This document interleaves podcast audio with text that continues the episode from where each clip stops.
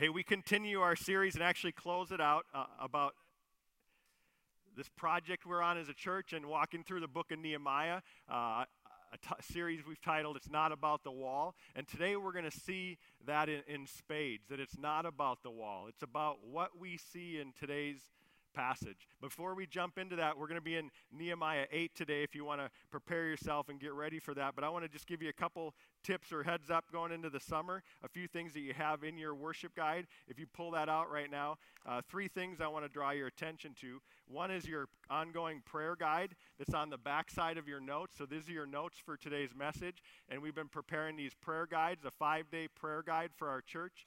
These will continue through the summer. So we're on a journey of prayer that started with the beginning of this series and will take us through the summer. And that's going to be a key component of it. So you can get that. If you miss on Sunday, you can go onto the Grace app. And this is also listed on there. It's under the term devotional. You'll find that. And so you can find the, the prayer guide even if you're not here during the week, during the summer as people are in and out. Keep that in mind. And we really covet your prayers throughout this season. The second thing you're going to see in your worship guide is uh, a guide that looks like this says preparing a place for others this is a paper or print version of a, an initial summary of really everything we've been talking about through this series so we've been talking about it verbally now you can see it all in print we want you to uh, keep this on your refrigerator keep it in a bathroom mirror in your bible in a place where you can continue to pray and be informed about what we are going to be about as a church and how you can be involved in that. So keep that around, and that'll give you a lot of information as well as our leadership's commitment to you on the back as we go through that journey. That's the second thing. Third thing is, uh, for the last several weeks, we've had these books we've purchased for every single family in our church. If you haven't been here and didn't get one, they're in the chairs in front of you. You can reach down and grab one of these. It's our gift to you through the summer. Part of your prayer and devotional time will be short readings out of this book. I just want to challenge you this is probably one of the best books there. He has a larger version that he originally wrote, and this was a condensed version to make it more manageable. Probably the most thorough book written on what the Bible says about uh, managing our possessions and what God uh, desires for us in them. So, from debt to everything you could possibly imagine about your finances, and you don't need to necessarily read it in order. Uh, we're going to give you readings as you go through it, but there may be topics or sections that are very pertinent to you, very well handled there. Uh, we want to encourage you to keep growing. As we've talked about, one of the issues in our community that we feel is uh, an area we can address is just the greed and corruption that exists here. This is the answer to that. That greed and corruption is just as alive in the church as it is out there. And until God deals with how we relate to our stuff, He's not going to be able to use us to relate and minister to our city in that area. So, this is a way to be free from that and finally find contentment and joy in what God's given us rather than the, the damage that we often bring. Those are three things related to that. Next thing is real quick. In the weeks to come, the next three weeks, uh, we'll have a, a series, a three week series entitled Eternal Rewards. So, over the next three weeks, I'm going to be focusing on this concept of eternal rewards that the Bible speaks uh, abundantly of. And it's really going to be a good balance to the first five chapters of Romans that we went through in our spring series. Romans is all about salvation, and it's a free gift of God through Jesus Christ. We're saved 100% by his work and nothing that we do. The balance to that is that that doesn't mean that God saved us to, to do absolutely nothing. In fact, the Bible, the same verse that says we're saved by grace through faith, and this is a gift of God, goes on to say God created us or, or saved us for good works that He prepared in advance. So we're saved by grace, but we're saved for the purpose of the good works that He now wants to do in us. And eternal rewards is going to help us see how, when we are faithfully stewarding our lives, God prepares for us rewards in heaven that are abundantly beyond what we could imagine. In fact, when we squander our lives here, as Christians, we will be in heaven, but we will live very differently and experience heaven differently than the person who chooses to live his life in regard and response to what Jesus has done. So we're going to show that and, and talk about that over the next several weeks. Uh, and I think it'll be a series that, that really will be interesting for you. So next few weeks, that's what we're going to be about. Today we see the ultimate pinnacle of, I think, Nehemiah's story. And I think it's going to be the ultimate pinnacle of our story as well. And the point of this passage is, is the wall is built, and they're going to experience their first worship service as a community in this passage we're going to look at. A narrative. Maybe one of the most phenomenal passages in all the Bible. Certainly one of the most exciting passages, and, and it's going to paint a picture for us of what we're truly about. We're not about a building, just as Nehemiah was not about a wall. We do not want to get focused on the building. Just as Nehemiah, I believe, saw this day coming. And so here's my, my basic point for you today is that healthy worship is the ultimate product of our church's fulfilled vision. When our vision is fulfilled, it's not about building buildings, it's not about planting churches, it's not about reaching people. Those are things we're going to do. But we could do all of those things and fail to worship God, and they'd all be for nothing. See, the ultimate purpose for which every single one of us exists is to worship God. In fact, John Piper says it like this in his book, Let the Nations Be Glad. He says, Missions or outreach or evangelism, the reason those things exist is because worship does not. Think about that for a minute. The reason missions exist, people go to places where people haven't heard about God or Jesus. The reason evangelism exists, we share the gospel with people that aren't yet worshiping God. The reason all those exist is because worship doesn't. Let me, let me explain that a little bit to you. God's whole purpose in the universe is to get everything in the universe to bring attention and honor and glory to himself. For everything to worship him. The uh, universe will operate properly when that takes place. Now, that sounds a little strange when you first hear that. Because if we were to say that, well, what if we wanted to get everything to worship us? You know, we'd say that's kind of selfish, self centered, and it is because we're broken, because we're not all good, because we're not all powerful. So, us broken, not all powerful, finite creatures, our purpose is to point people to God. Our purpose is to bring honor and glory to God because He is perfect and He is all powerful. He can accomplish anything He wants. Let me ask you this question. If everything in creation, if all of our purposes is to point to God and to worship Him, then what's God's purpose? Who should God point people to? If He is absolutely perfect and He is all powerful, there's only one answer Himself. The reason we share God with other people is because God will continue to work his plan in this er, earth, and this earth will continue as it is until every single person in space and in time whom he has ordained to worship him has come to that point. And until that last person that he has ordained to do so does, then we will continue in this life. So, that's our ultimate purpose as a church. In everything that we do, in all these projects we do, our purpose wor- is worship. And what I want you to see, what I think is so neat about this passage today, is you're going to see four incredibly important principles about what healthy worship looks like. I've, uh, one of the questions I get asked more than maybe any other from people here, and just had one last week as a couple was being transferred and moving somewhere else. They say, hey, Pastor Chad, can you help us find a church? What should we look for in a church? man, you should have your highlighter out marking everything that we look at today in this passage. This may be one of the best passages in all of Scripture to help you get a picture of what a healthy church should look like. It's all right here. This is healthy worship. So, how do we pursue churches of healthy worship? This is what we're all about in our vision. This is what we're all about in our mission statement. This is what we're all about even in building this building and hopefully planting another church here backwards in this campus. And if you have your Bible with you, open it up to Nehemiah chapter 9. That's what we're going to look at today. Nehemiah. How do we pursue churches of healthy worship? Here's my plan. This, this passage I, I've looked at it a number of times, and as I was even preparing it today, I, am making this statement. I don't know if it, when it will happen. That's God's idea, but I've already made my plans for it. This passage will be my first message in our new campus because we're just going to scratch the surface. There's an awesome principle behind this and the festivals that they're celebrating that is so rich, so deep. We don't have time to go into it today with the things I want to talk about, but I've already thought that's exactly what we want to hear. That's exactly how we want to celebrate our first Sunday in that new campus. So if God, in His kindness, grants that to us and we walk through that process, you're going to get Nehemiah 8 again. I hope it's sooner rather than later. I'm just saying that. Okay, Nehemiah chapter 8. Let's pray and we'll jump in and look at these four points of healthy worship.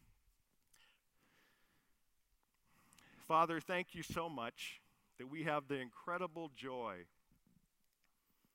of opening up a book like no other book on this planet that's been put together through thousands of years and many different generations and people. And yet, every book, every word, every paragraph, every sentence, every letter, and as Jesus said, every jot and tittle points to you. So, Lord, no matter what else happens here today, my prayer is that these words, these truths, would inflame our hearts for you.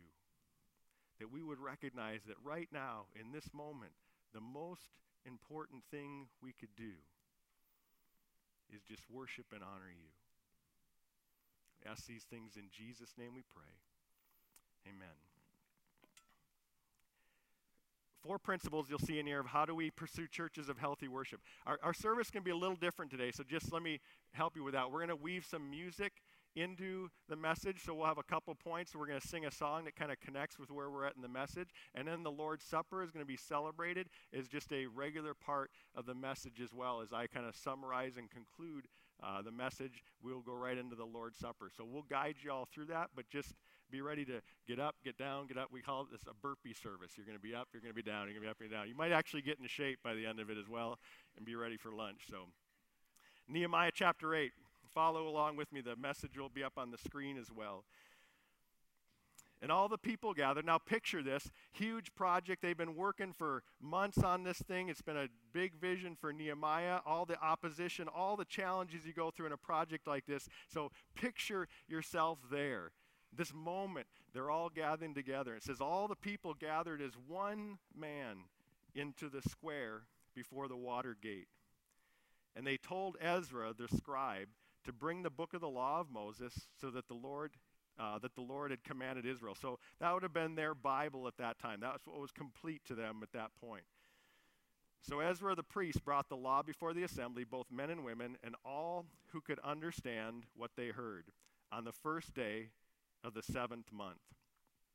And he read from it facing the square before the water gate from early morning until midday in the presence of the men and the women and those who could understand. Now, that's a beautiful passage, right? You guys think my messages are long. He went from early morning to midday. All right, I don't want to hear any more complaints. I'm going to post this passage on the front of the new church doors as you come in. Said Ezra did this. I'm only going to talk to you for about an hour, all right? So we're good. And all the ears of the people were attentive to the book of the law. And Ezra the scribe stood on a wooden platform that they had made for the purpose and beside him stood Mattithiah, Shema, Ananiah, Uriah, Hilkiah, and Maaseiah on his right hand, and Pedaiah, Mishael, Malchijah, Hashum, Hashbaddan, Zechariah, and Meshullam on his left hand.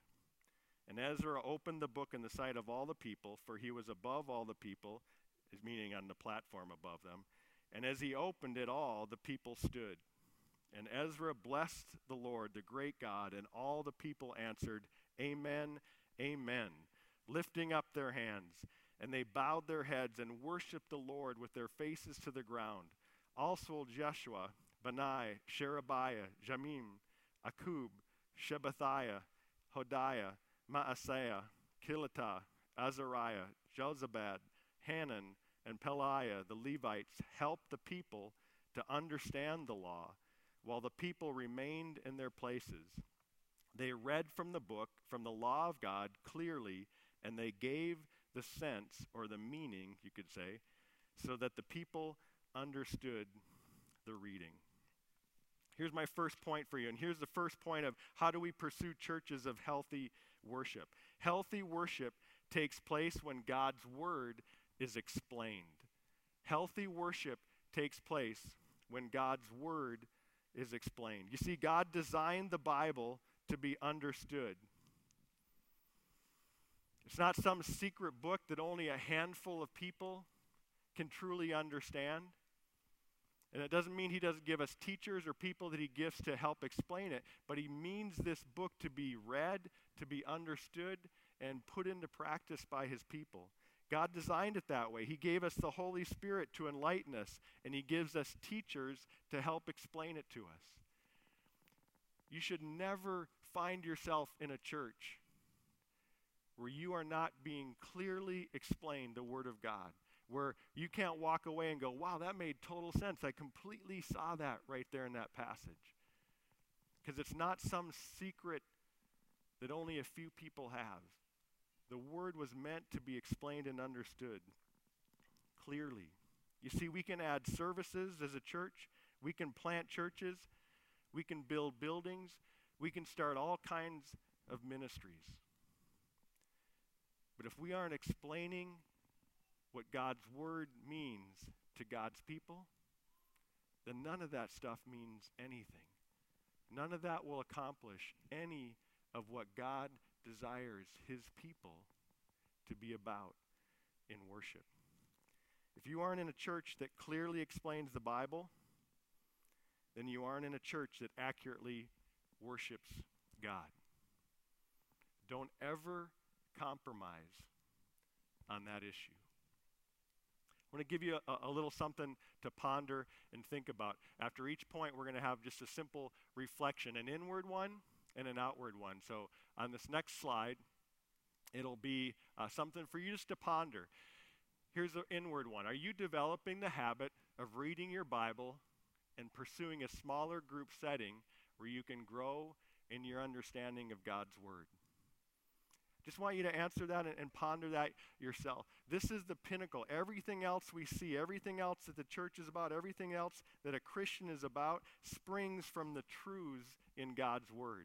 If we skip this part, we will miss every other part. I just wanted to ask you that. Is this becoming a growing habit in your life? Opening up and reading it, gathering with others to understand it and, and discuss it and, and, and apply it in your life. Outwardly, here's our outward one. Are you willing to participate in a project that could help our whole city have the opportunity to worship in a place where God's word is explained. Are you willing to do that? That's what this project is all about. Planning a healthy church in every zip code so that not one person in any area of our city is not closely located near a church where they can come and hear the Word of God just simply explained to them and apply it in their lives.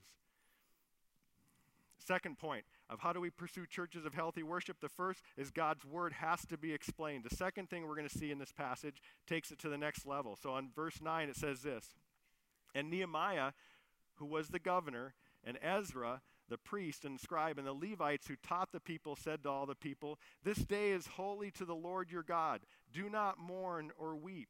For all the people wept as they heard the words of the law. Then he said to them, Go your way Eat the fat and drink sweet wine, and send portions to anyone who has nothing ready, for this day is holy to our Lord. I was doing some research. This is the first recorded carne asada since they came back from the exile. I'm just stating the facts. This is why you need to come to a church that clearly explains the Word of God. You would not know that Sunday is a day for carne asadas. Now you know that. And do not be grieved, it says, for the joy of the Lord is your strength. So the Levites calmed all the people, saying, Be quiet, for this day is holy. Do not be grieved. And all the people went their way to eat and drink and to send portions and to make great rejoicing because they had understood the words that were declared to them.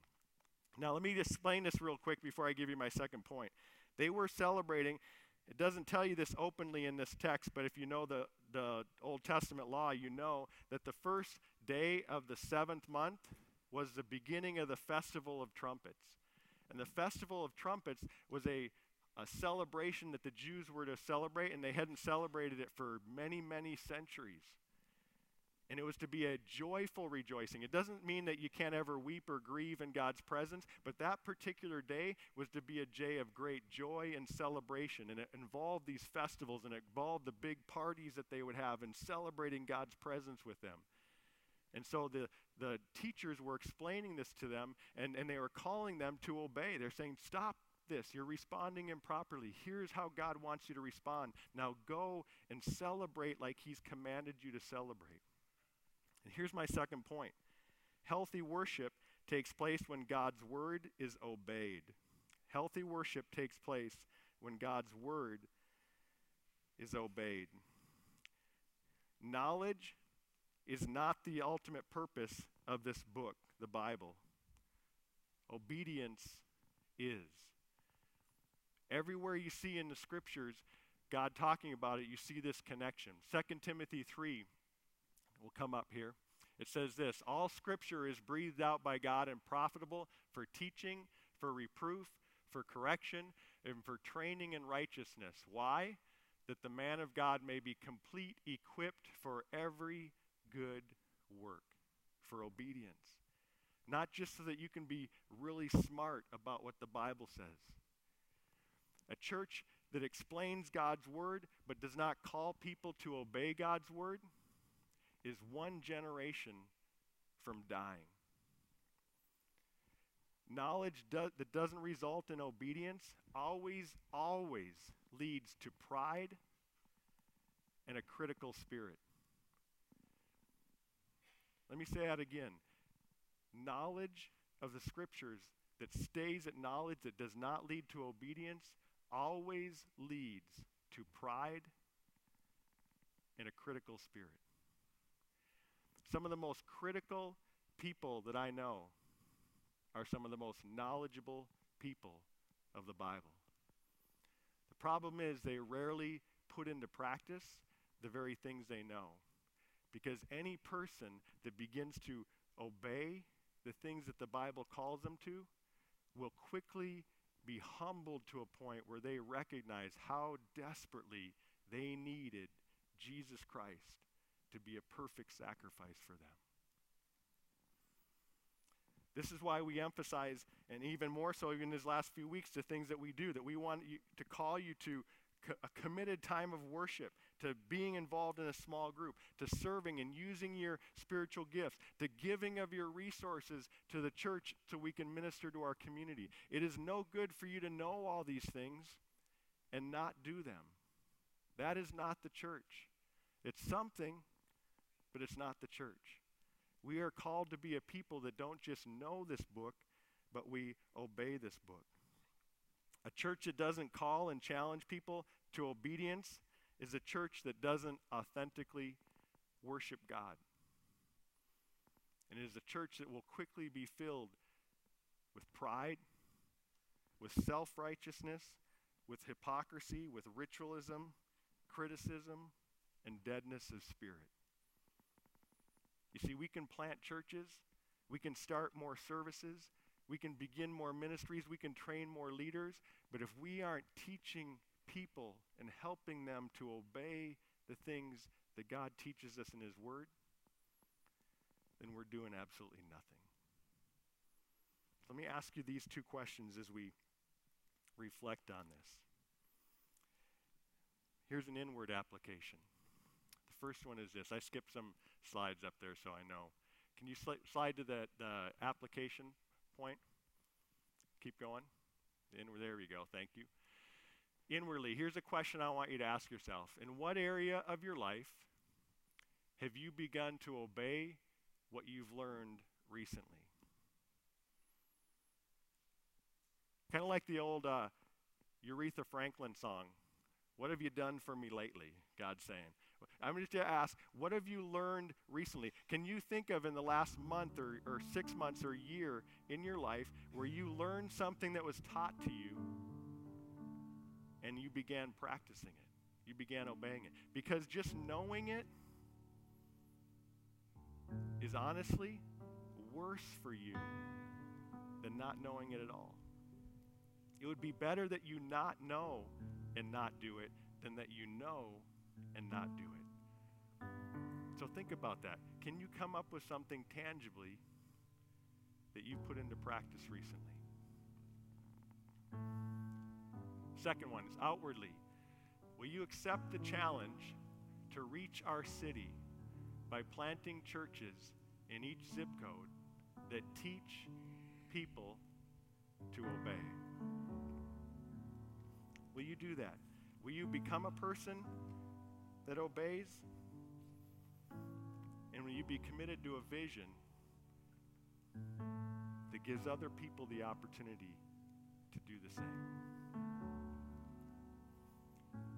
We're going to sing a song now. We introduced it last week, a new song, very simple song. But the heart of this song is this principle in the, in the form of worship. It talks about the Spirit of God being present with His people. And that's what we're singing about. But then it says a line like this it says, The evidence, the evidence of the Spirit of God is all around. What is that evidence? It's obedience. It's people whose marriages are about ready to break up because they're not obeying God's word, suddenly submitting to God's word and reconciling their marriage. It's families who are, are riddled with drug addiction, sexual addictions, walking away from those things and submitting to God's plan for their sexuality and their purity and being restored. It's people who are consumed with stuff and worldly things and think everything that God's given them is for them, beginning to say, you know what? I'm simply a steward, and this is God's stuff. And God, I want to let go of this greed in my heart and start giving in a way that honors you and loves my city. That's the evidence that the Spirit is present. Those are the things that I see week in and week out happening in this church. So as we sing this song, I pray it's a, a worshipful response, a prayer both asking and proclaiming what God is doing in this place. Father, that is our, our prayer. Lord Jesus, we know you are a Savior, a Messiah who can do miracles. We've read about them, how you turned water into wine, how you calmed a, a, a raging storm, how you fed 5,000 with just a few fish and a few loaves, how you brought sight to those who were blind, how you healed those who were sick, how you brought the dead back to life. Lord, sometimes those are the miracles we crave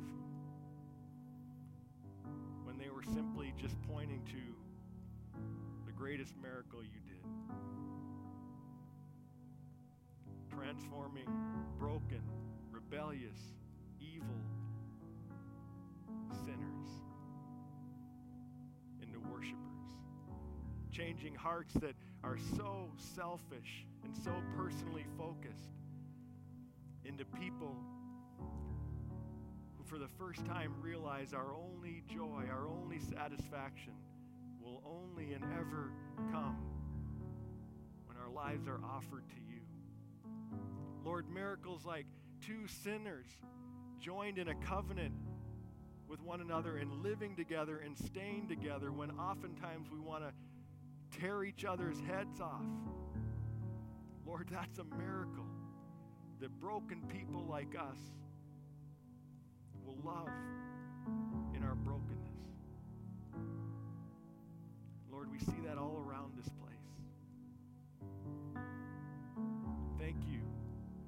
being a God of miracles.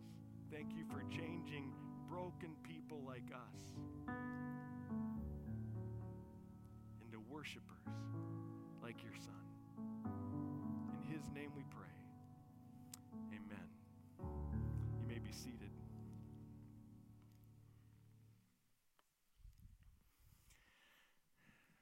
God's word is explained, God's word is obeyed. Two more things we're going to see in here quickly in this passage that are so important for a healthy church. The passage continues in verse 13, and it says this.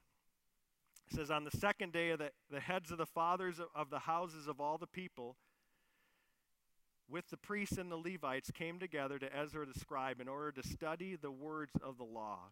And they found it written in the law that the Lord had commanded by Moses that the people of Israel should dwell in booths during the feast of the seventh month, and that they should proclaim it and publish it in all their towns and in Jerusalem. Go out to the hills and bring branches of olive, wild olive, myrtle, palm, and other leafy trees to make booths, as it is written.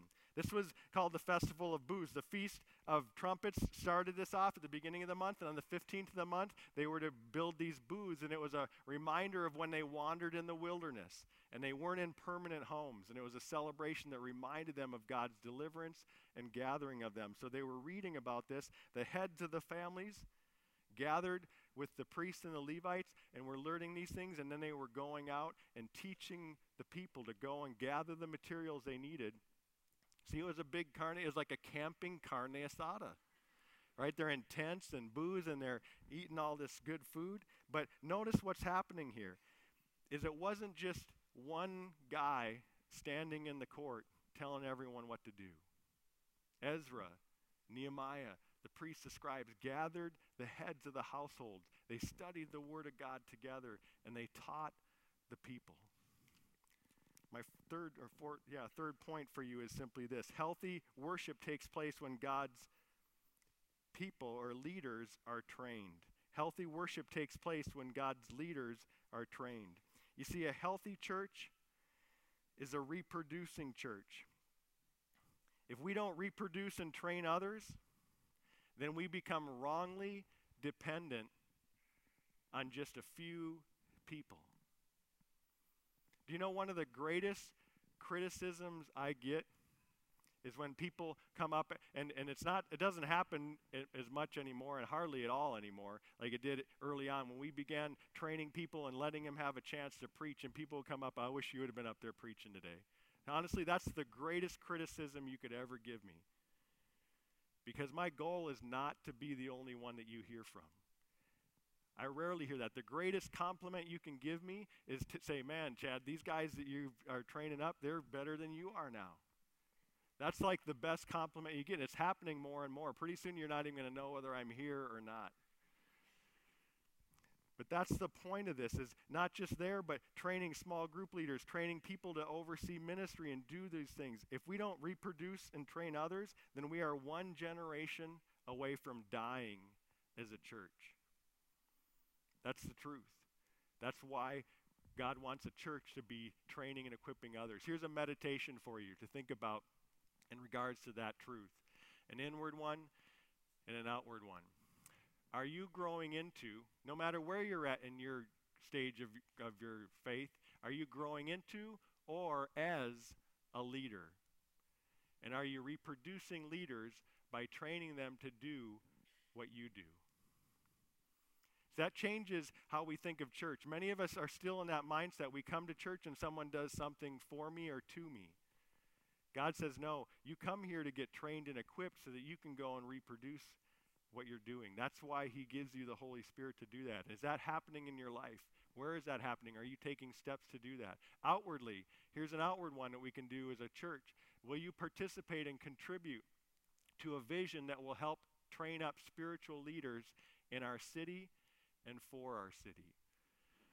That's ultimately what we're asking you to be part of in this project an inward reflection and an outward one. Last point we see in this passage starts in verse 16 and goes to the end of the chapter. Watch what happens as all these three things take place. Verse 16 says, So the people went out and brought them. So this is what I love about this is they, they obey. When they heard the truth, they went out and put it into practice, and we're going to see what results when that happens. And they made booths for themselves, each on his roof, and in their courts, and in the courts of the house of God, and in the square, and at the water gate, and in the square at the gate of Ephraim. And all the assembly of those who had returned from the captivity made booths, and lived in the booths, for from the days of Joshua to the son of the son of Nun to the day the people of Israel had not done so.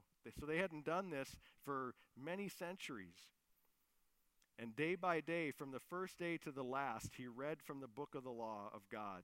They kept the feast seven days, and on the eighth day, there was a solemn assembly according to the rule.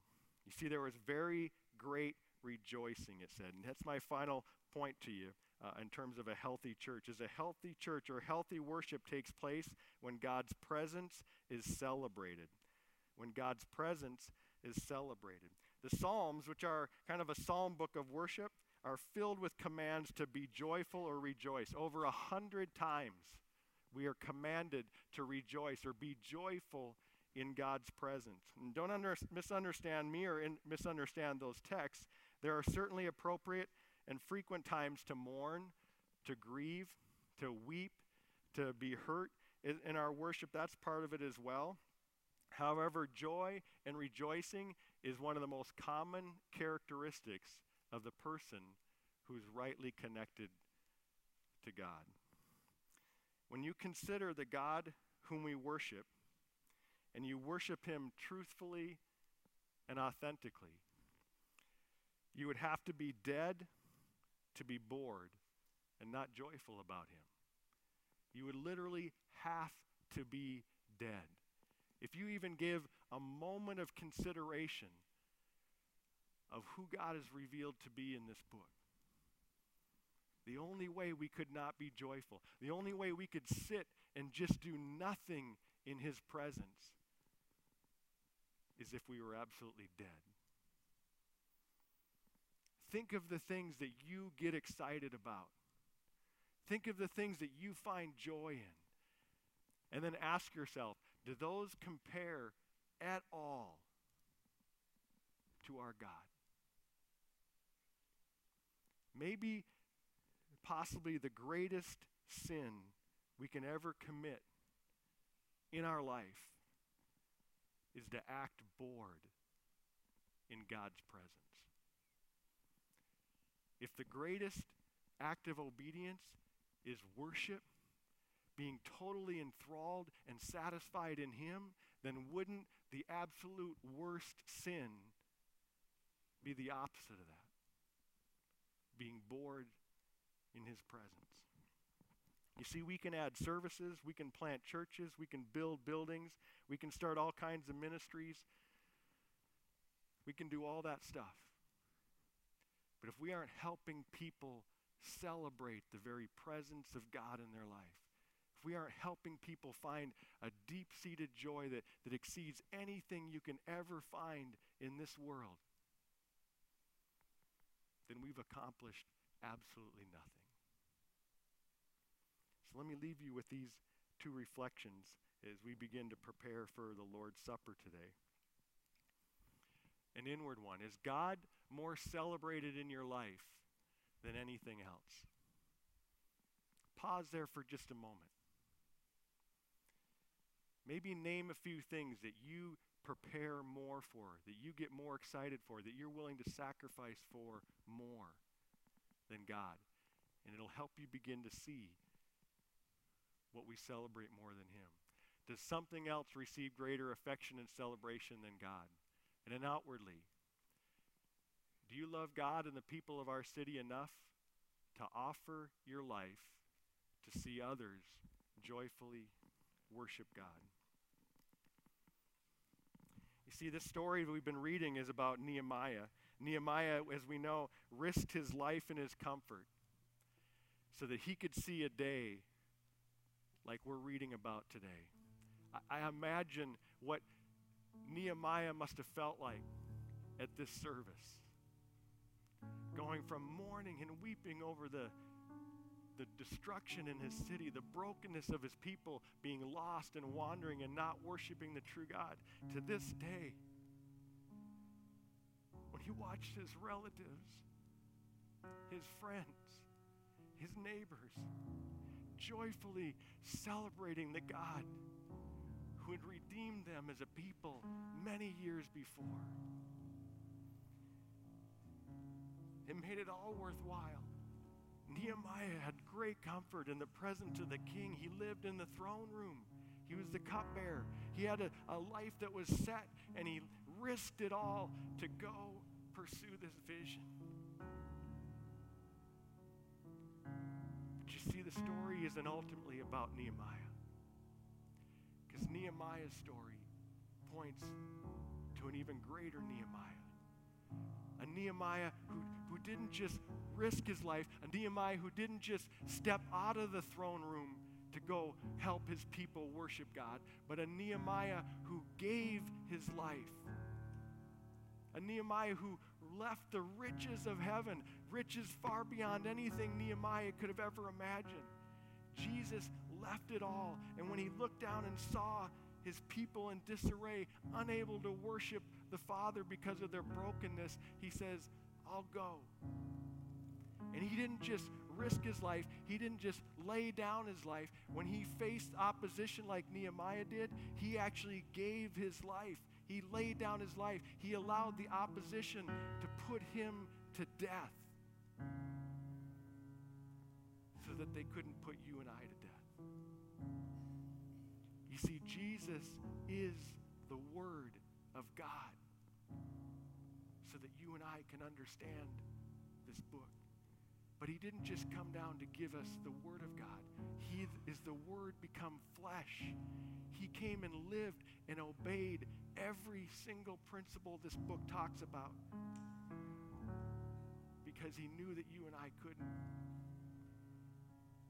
So he is the Word. He obeyed the Word and offered himself as a substitute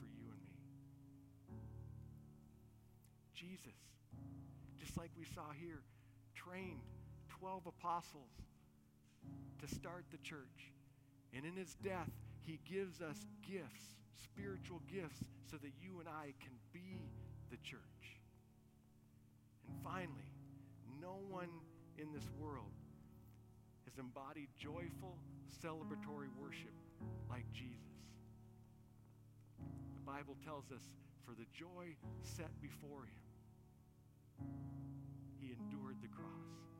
He was so in love with the Father. He so celebrated the fact that he was going to be there with him that he was willing to experience the most horrific loss this world could possibly throw at him because he knew it could not touch the joy that awaited him. So as we celebrate the Lord's table today, as you hold these elements in your hand, would you ponder the greater Nehemiah, the one who took and made the greatest journey this earth has ever known to make it possible for you and me to have joy in his Father's presence? Event of our faith. We worship a Savior who sacrificed his life wholly for us. So the question is Is Jesus' life and death transformed you and me? The God who was willing to give his very best, to give everything when he walked this earth for you and me. Has that so changed who we are that when we consider our time, are we willing to give some of our time to a God who gave every bit of his time for us? Are we willing to invest some of our talents, our spiritual gifts, for a God who invested every single bit of his for you and me? Are we willing to give some of our wealth for a God who gave all of his for us? Church, I believe God has called us to be a group of people at this time to take this challenge and take this next step. I just want you to leave today with a picture in your mind, much like Nehemiah saw that day.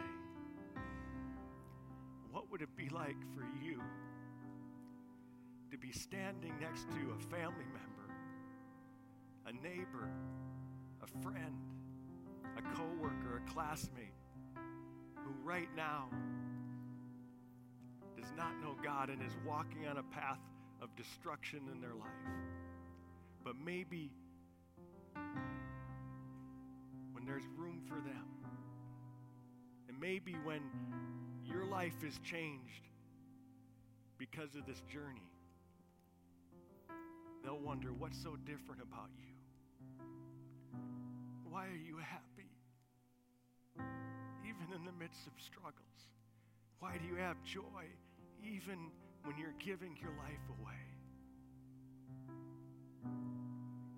And you can introduce them to the same God that changed your life.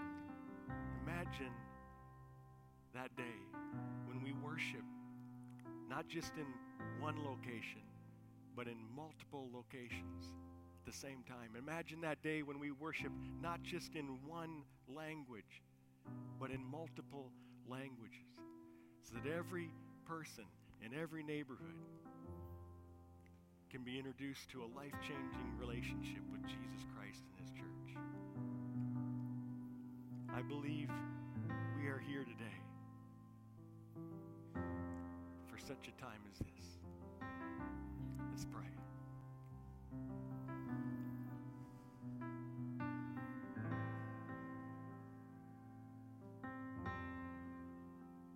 Father, we praise you for examples like Nehemiah, who loved you supremely so that he would make a great sacrifice so that others could do the same. But Lord, we ultimately praise you for Jesus, who was Nehemiah's inspiration, was who Nehemiah was looking forward to coming. Because even a great man like Nehemiah needed a Savior like your son. So, Lord, let us be a people who learn from examples like Nehemiah, but love the greater example, Jesus Christ. May He change us, may He transform us, and may He empower us to be a people who, like Him, were willing to give their lives for others. Lord, I can't imagine that day when we see this come about. I can't imagine the smile that will be on your face as you be, see people all across this city worshiping you truly and authentically. We love you and we praise you and we ask all these things because of your Son, Jesus. And in his name we pray.